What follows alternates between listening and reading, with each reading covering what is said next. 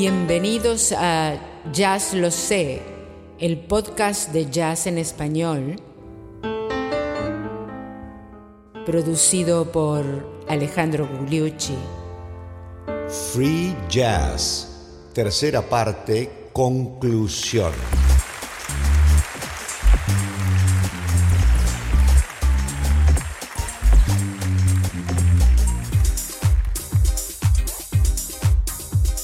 ¿Qué tal amigos? Bienvenidos al episodio 70 de Jazz Lo Sé, tu podcast de jazz en español, donde vamos a redondear los episodios anteriores sobre el free jazz.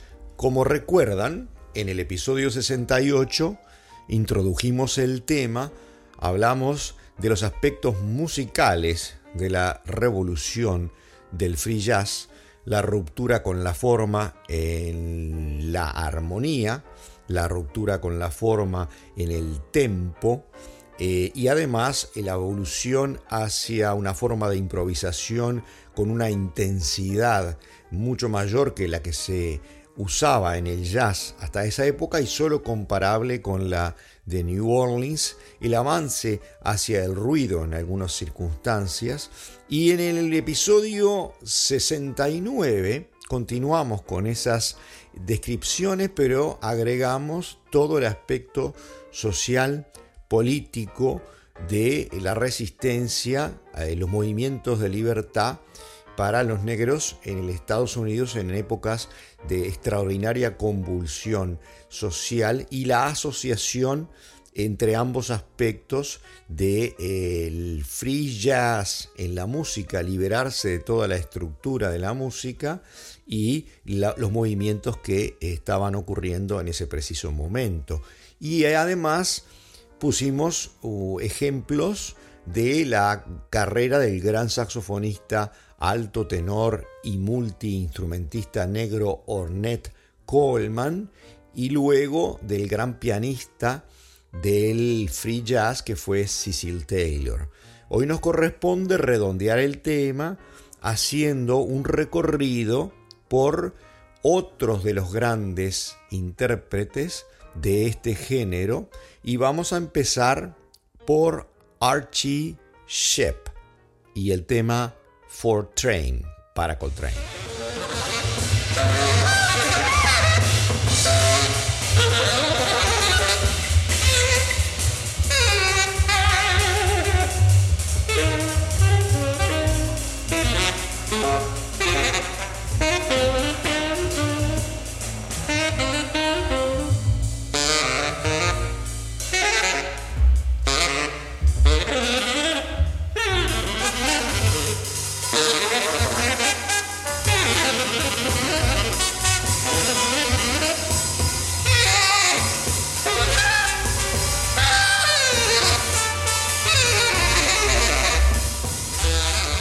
Sonido desgarrante de uno de los más grandes exponentes del saxo tenor americanos, el saxofonista negro Archie Shepp, nacido en Florida en el año 1937. Tiene 83 años y una enorme carrera, entre otras cosas, de docente en la Universidad de Massachusetts hace 30 años y de intérprete junto con Coltrane de jazz de avant-garde, como habremos podido ver. Incluso eh, llegaron a hacer un disco eh, grabado en Newport y el long play tiene de un lado está John Coltrane y del otro lado está Archie Shepp.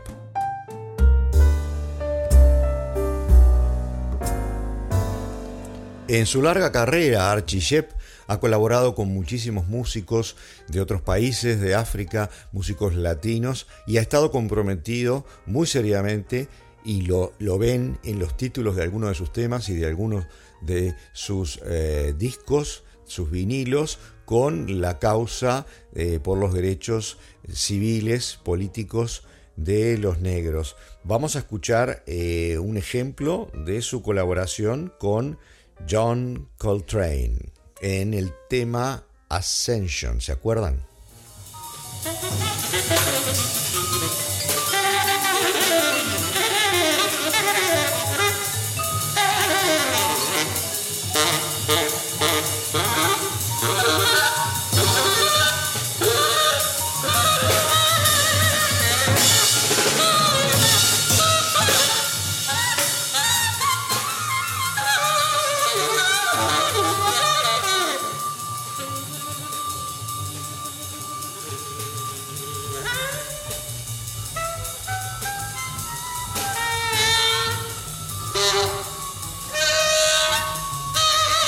Último ejemplo de Archie Shepp en aquellos años, aquella década del free jazz, es el clásico tema Confirmation de Charlie Parker y está tocando aquí con Chet Baker, el trompetista blanco.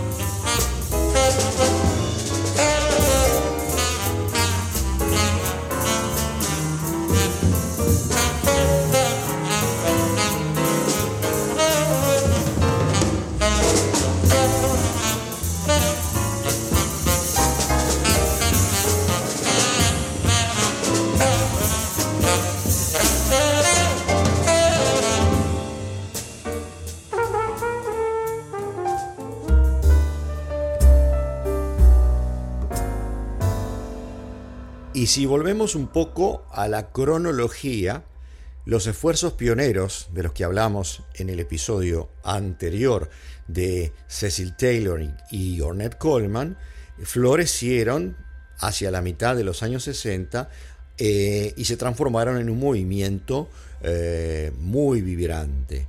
Algunos de estos eh, acompañantes de los pioneros empezaron una carrera propia. Uno de ellos, de ellos fue Archie Shepp, como acabamos de mostrar.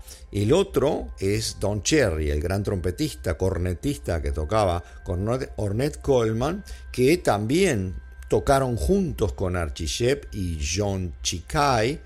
Y por supuesto, mm, Cherry llegó a tener una carrera exitosa después que se fue de Ornette Coleman. Eh, trabajando con la, el sello Blue Note y eh, grabando obras mayores, digamos, como una que se llama Complete Communion y el otro Symphony for Improvisers, Sinfonía para Improvisadores, de la cual vamos a escuchar un fragmento.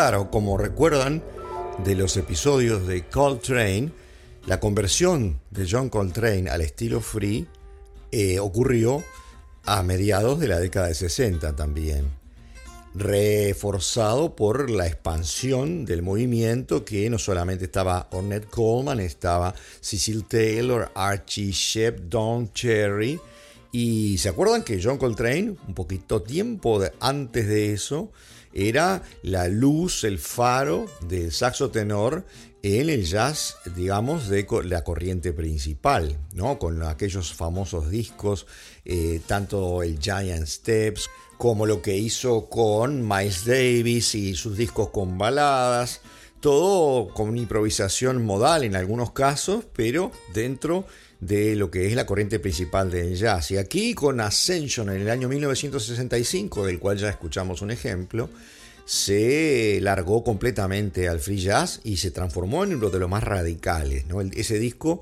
son 40 minutos de improvisación con 6 personas soplando saxos y trompetas, eh, free for all, libre para todos, eh, súper caliente, que para muchos escuchas sirvió como la apropiada lógica y anarquista manera de eh, eh, llegar al extremo de esta búsqueda de libertad. Vamos a escuchar un ejemplo nomás de 30 segundos de lo que es Ascension, pero ustedes dense cuenta que esto lo tienen que ampliar a 40 minutos.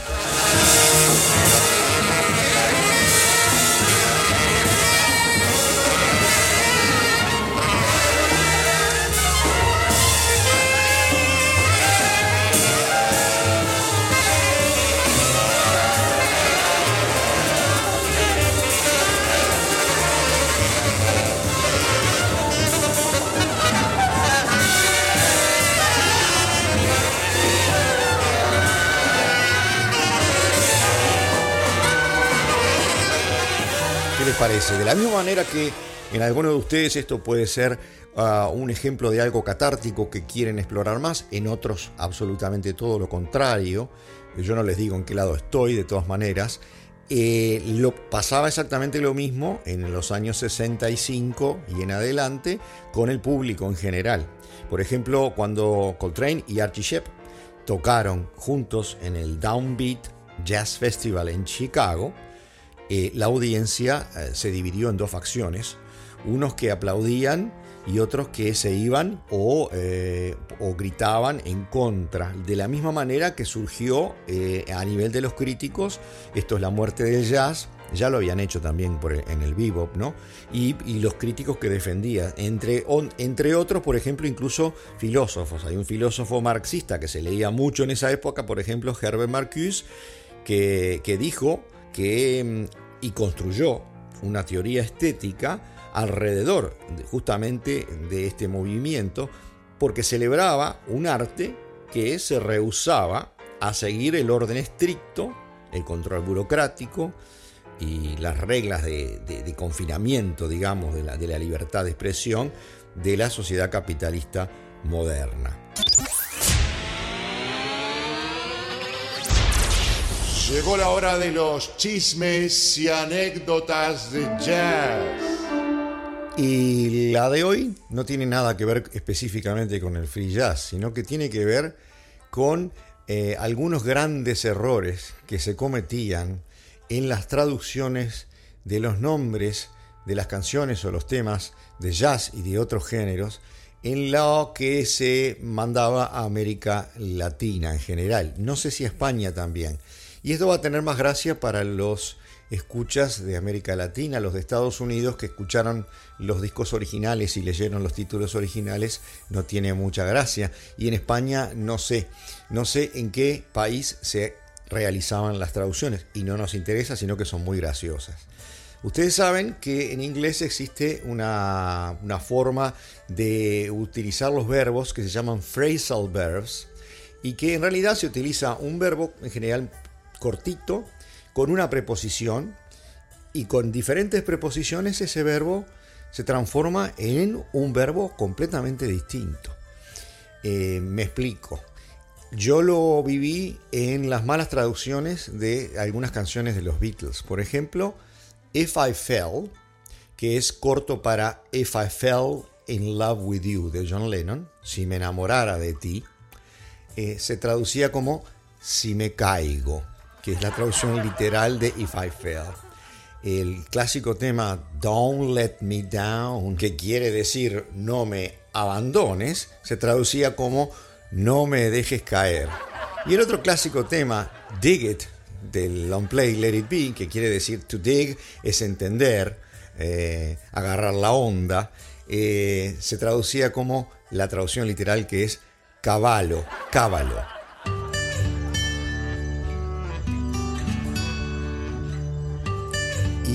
Vamos a las del jazz. Por ejemplo, The Way You Look Tonight, que quiere decir en la manera que luces esta noche, se convirtió en El camino que tú miras esta noche. Que se puede traducir así si uno no entiende la frase, ¿verdad? Eh, el clásico Jazz Me Blues se transformó en El jazz me pone azul. Miren que todo esto son anécdotas verídicas. I'll be a friend with pleasure sería un amigo con mucho placer. Se, se tradujo como amigo de parrandas. Strutting with some barbecue. O sea, to ¿se acuerdan que yo se los, conté? Es eh, pasear, ¿no? Pasear tranquilamente. Y en, eh, en, aquella época en New Orleans, eh, el barbecue era eh, alguien que estaba muy bien físicamente, se tradujo como paseando con una tira de asado. China Boy se tradujo como chino soy. Los Hot Five y los Hot Seven de Louis Armstrong pasaron a ser los cinco y los siete calientes.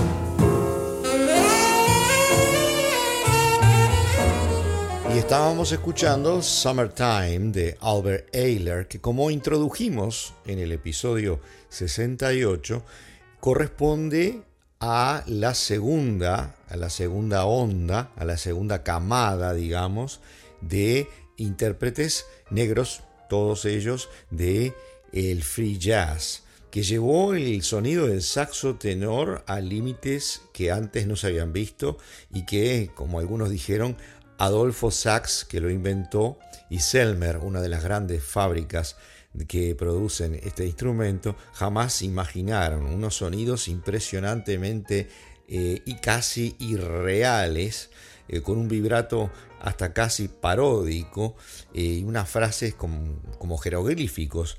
Bueno, esa era la música de Albert Eiler y sus composiciones eran diatónicas, no adornadas, no demasiado complicadas, que contrastaban enormemente con la manera completamente free de las improvisaciones. Vamos a escuchar ahora el tema Witches and Devils, Brujas y Diablos.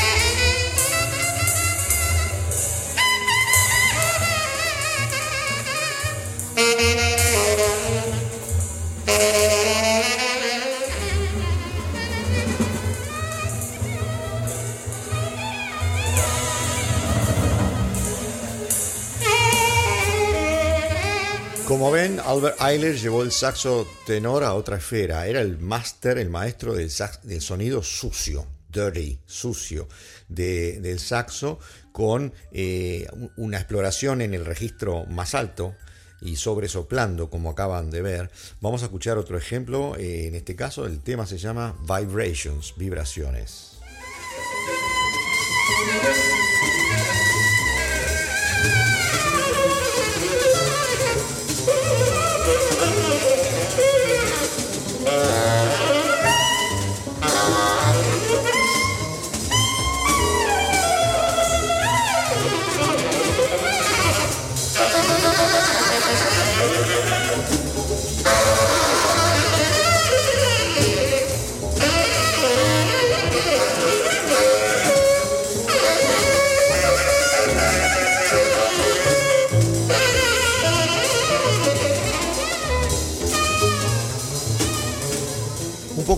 En el año 68, Albert Eiler hizo una especie de esfuerzo de hacer un, crossover a la música popular y, por ejemplo, en el ejemplo que vamos a escuchar ahora, que se llama Heart Love, eh, hay como una especie de base de Motown y de cantantes de Motown, pero a su vez sus improvisaciones free por encima de esto.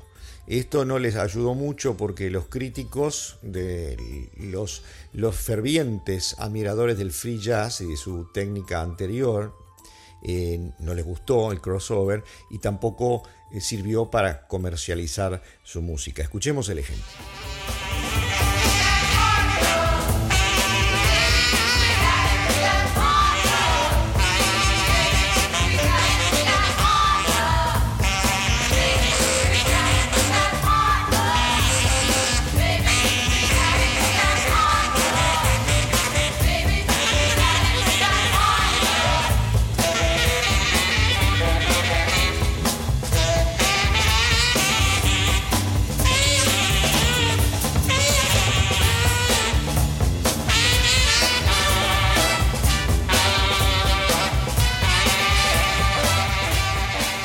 Después de esta grabación, en 1970, Albert Ayler desapareció de Nueva York y lo encontraron muerto y flotando eh, tres semanas después en el río East, en el East River de Nueva York.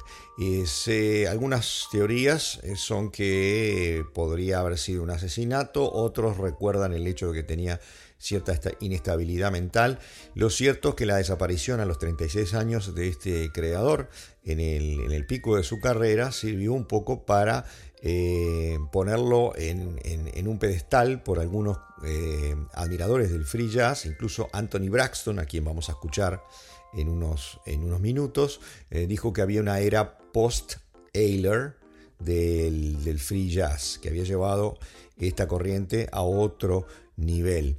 De todas maneras, el free jazz se fue apagando en el sentido de que eh, no, se, no, no, no llegó a ser la promesa que era de romper completamente con la estructura y que el jazz tenía que ir hacia esa dirección y solo hacia esa dirección, como, como de alguna manera algunos plantearon, de una manera muy simplificada, digamos que el free jazz es otra de las tantas corrientes del jazz y sigue existiendo, pero no se transformó en el único camino. Y queda más claro si uno piensa que por estos años 69-70 eh, estaba surgiendo la otra corriente que iba a dominar el jazz, eh, el jazz más nuevo, digamos, que no era el free jazz, eh, que sino que era, el, por ejemplo, la corriente de fusión a la que se estaba dedicando Miles Davis con su álbum Bitches Brew.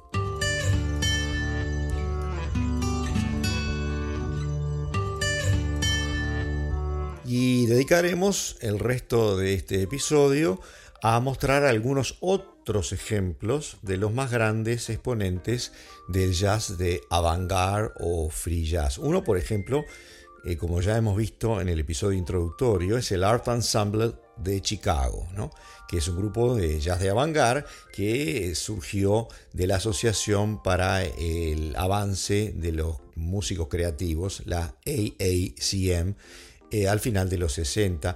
El grupo, el Art Ensemble de Chicago, es, es, más que un grupo de free jazz, integra muchos estilos de jazz, muchos instrumentos raros, eh, además eh, tiene toda una parte de es, escénica, con la gente se, disfraza y se pinta, es todo un... Es todo una manifestación, un happening artístico. Vamos a escuchar un ejemplo, el tema de Yo-Yo.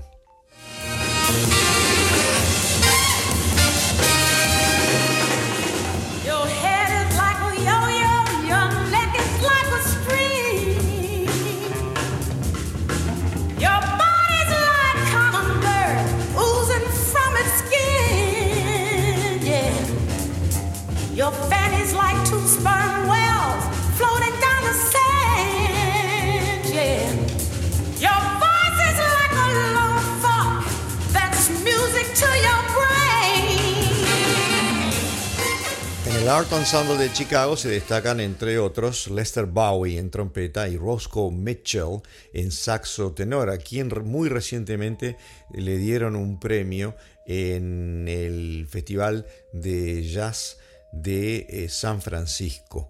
hablando del área de la bahía de San Francisco, en Oakland, California, nació el gran saxofonista tenor en el año 1955 el gran saxofonista tenor negro David Murray, que fue influenciado por Albert Eiler, como acabamos de ver, y Archie Shepp, como también vimos en este programa, y más adelante se dedicó eh, no solamente al género de free jazz, sino a otros, a otros eh, corrientes de jazz. Y era uno de aquellos que, en lugar de tomar a John Coltrane como modelo, como la mayoría, de, los saxofonistas después de John Coltrane era una especie de mezcla tomada de Coleman Hawkins, Ben Wester, Paul González, los saxofonistas de antes del Bob incluso. Vamos a escuchar un ejemplo de David Murray, Dread Car o Auto Rojo.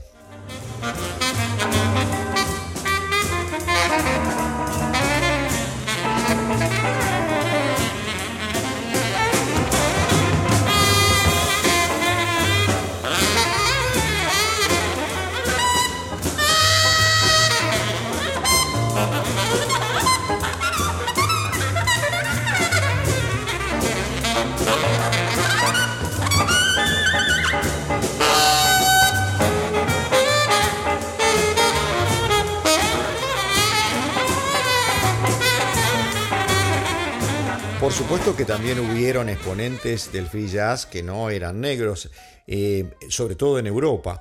Y en Estados Unidos ya hablamos de Charlie Hayden en el bajo, tocando con Ornette Coleman, y Steve Lacey es uno de los grandes saxofonistas, nacido en el 1934 y murió en 2004, que no solamente tocaba el tenor, sino que se especializó en el saxo soprano, lo llevó casi a otro nivel. ¿Se acuerdan? Sidney Bechet, saxo soprano, casi lo inventó.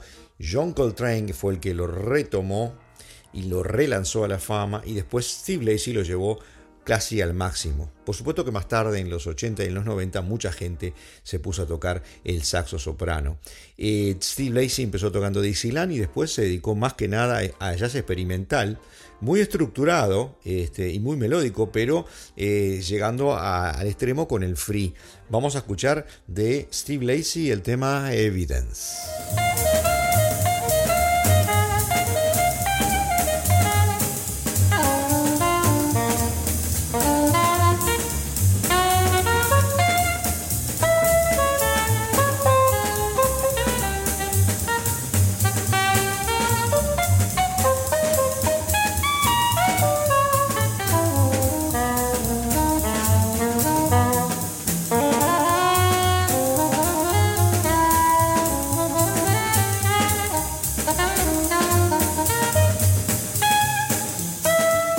Otro gran saxofonista, en realidad multiinstrumentista de cañas más que nada, se llamaba Russian Roland Kirk. Ya hemos escuchado algún ejemplo de él.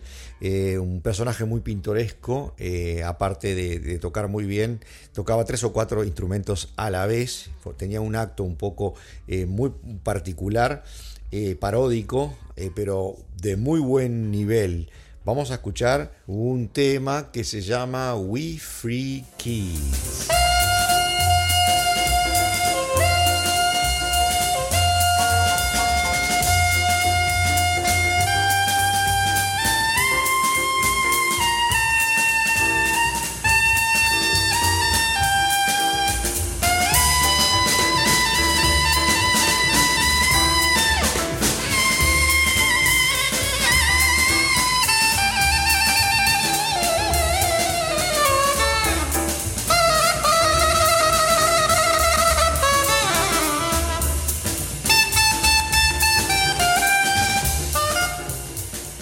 Y otro de los grandes eh, personajes pintorescos es el multiinstrumentista negro Sun Ra.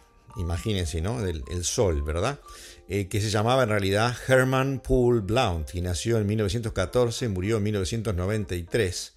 Era un compositor, van líder, tocaba el piano, el sintetizador y además eh, era el preconizador de una música experimental cósmica con una filosofía, con un acto muy particular también y que conducía a una orquesta que les llamaba la Orchestra, con una, una serie de músicos que cambiaban eh, y con un gusto por la experimentación, no necesariamente completamente free de toda estructura. Vamos a escuchar un ejemplo que se llama Guerra Nuclear, Nuclear War. Thank you.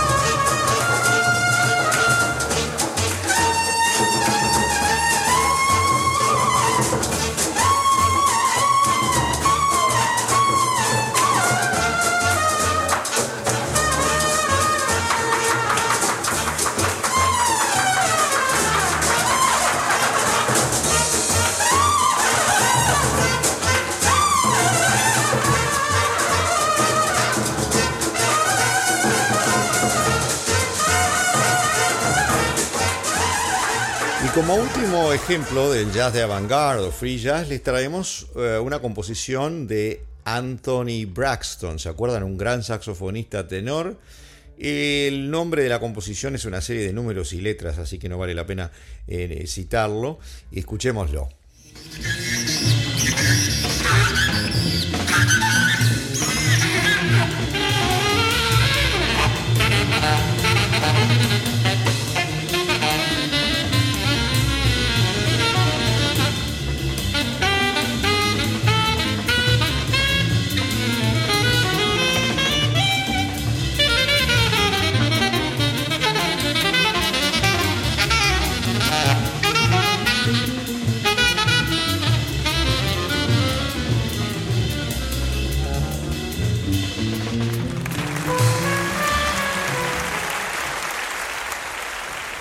Y así, queridos amigos, llegamos al término de este episodio 70 de Jazz Lo Sé, que es tu podcast de jazz en español, y el tercero que hemos dedicado a la corriente del free jazz que surgió en, los, en la década del 60 y que se consolidó hacia la mitad de esa década y que luego, por supuesto, dividió a las audiencias, dividió a los críticos, pero que se transformó no solamente en un ejemplo de hacia dónde se puede seguir, seguir en la atonalidad, nos guste o no nos guste, y en la pérdida de las estructuras, sino que además eh, en, apoyo y en eh, superposición con una lucha política por la liberación tuvo su, gran importancia en un momento histórico, en la historia del jazz y en la historia de los Estados Unidos. espero haberles podido mostrar los grandes elementos del free jazz para que ustedes si quieren explorarlo con mayor detalle lo hagan. No hemos agotado el tema,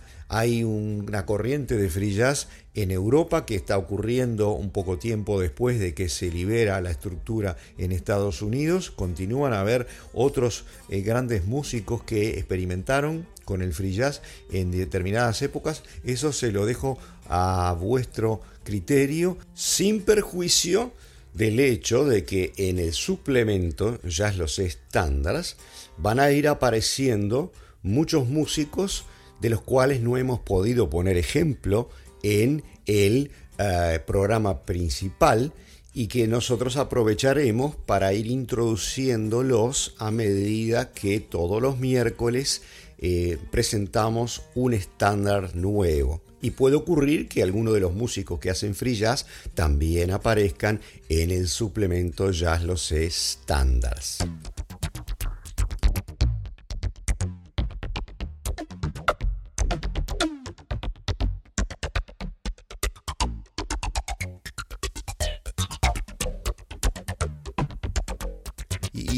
Esta semana nos escucharon de 33 países diferentes y entre los 10 primeros con más downloads España es la que va adelante ya desde hace muchísimas semanas, ¿no es cierto? Eh, eh, con el doble de downloads que los que le siguen que son muy parejos México y Argentina. Ya un poco más atrás Estados Unidos y Chile y mucho más atrás Colombia, Uruguay, el Ecuador, Portugal y Brasil, ambos países de lengua portuguesa, por supuesto, en la tabla de los 10 países con más downloads. A todos, muchísimas gracias por escucharnos y también les digo que entraron a 98 episodios diferentes en esta semana, ustedes, o sea que siempre hay alguien escuchando cualquiera de los 70 episodios de Jazz Lo Sé y de todos los estándares que hemos presentado hasta ahora. Muchísimas gracias.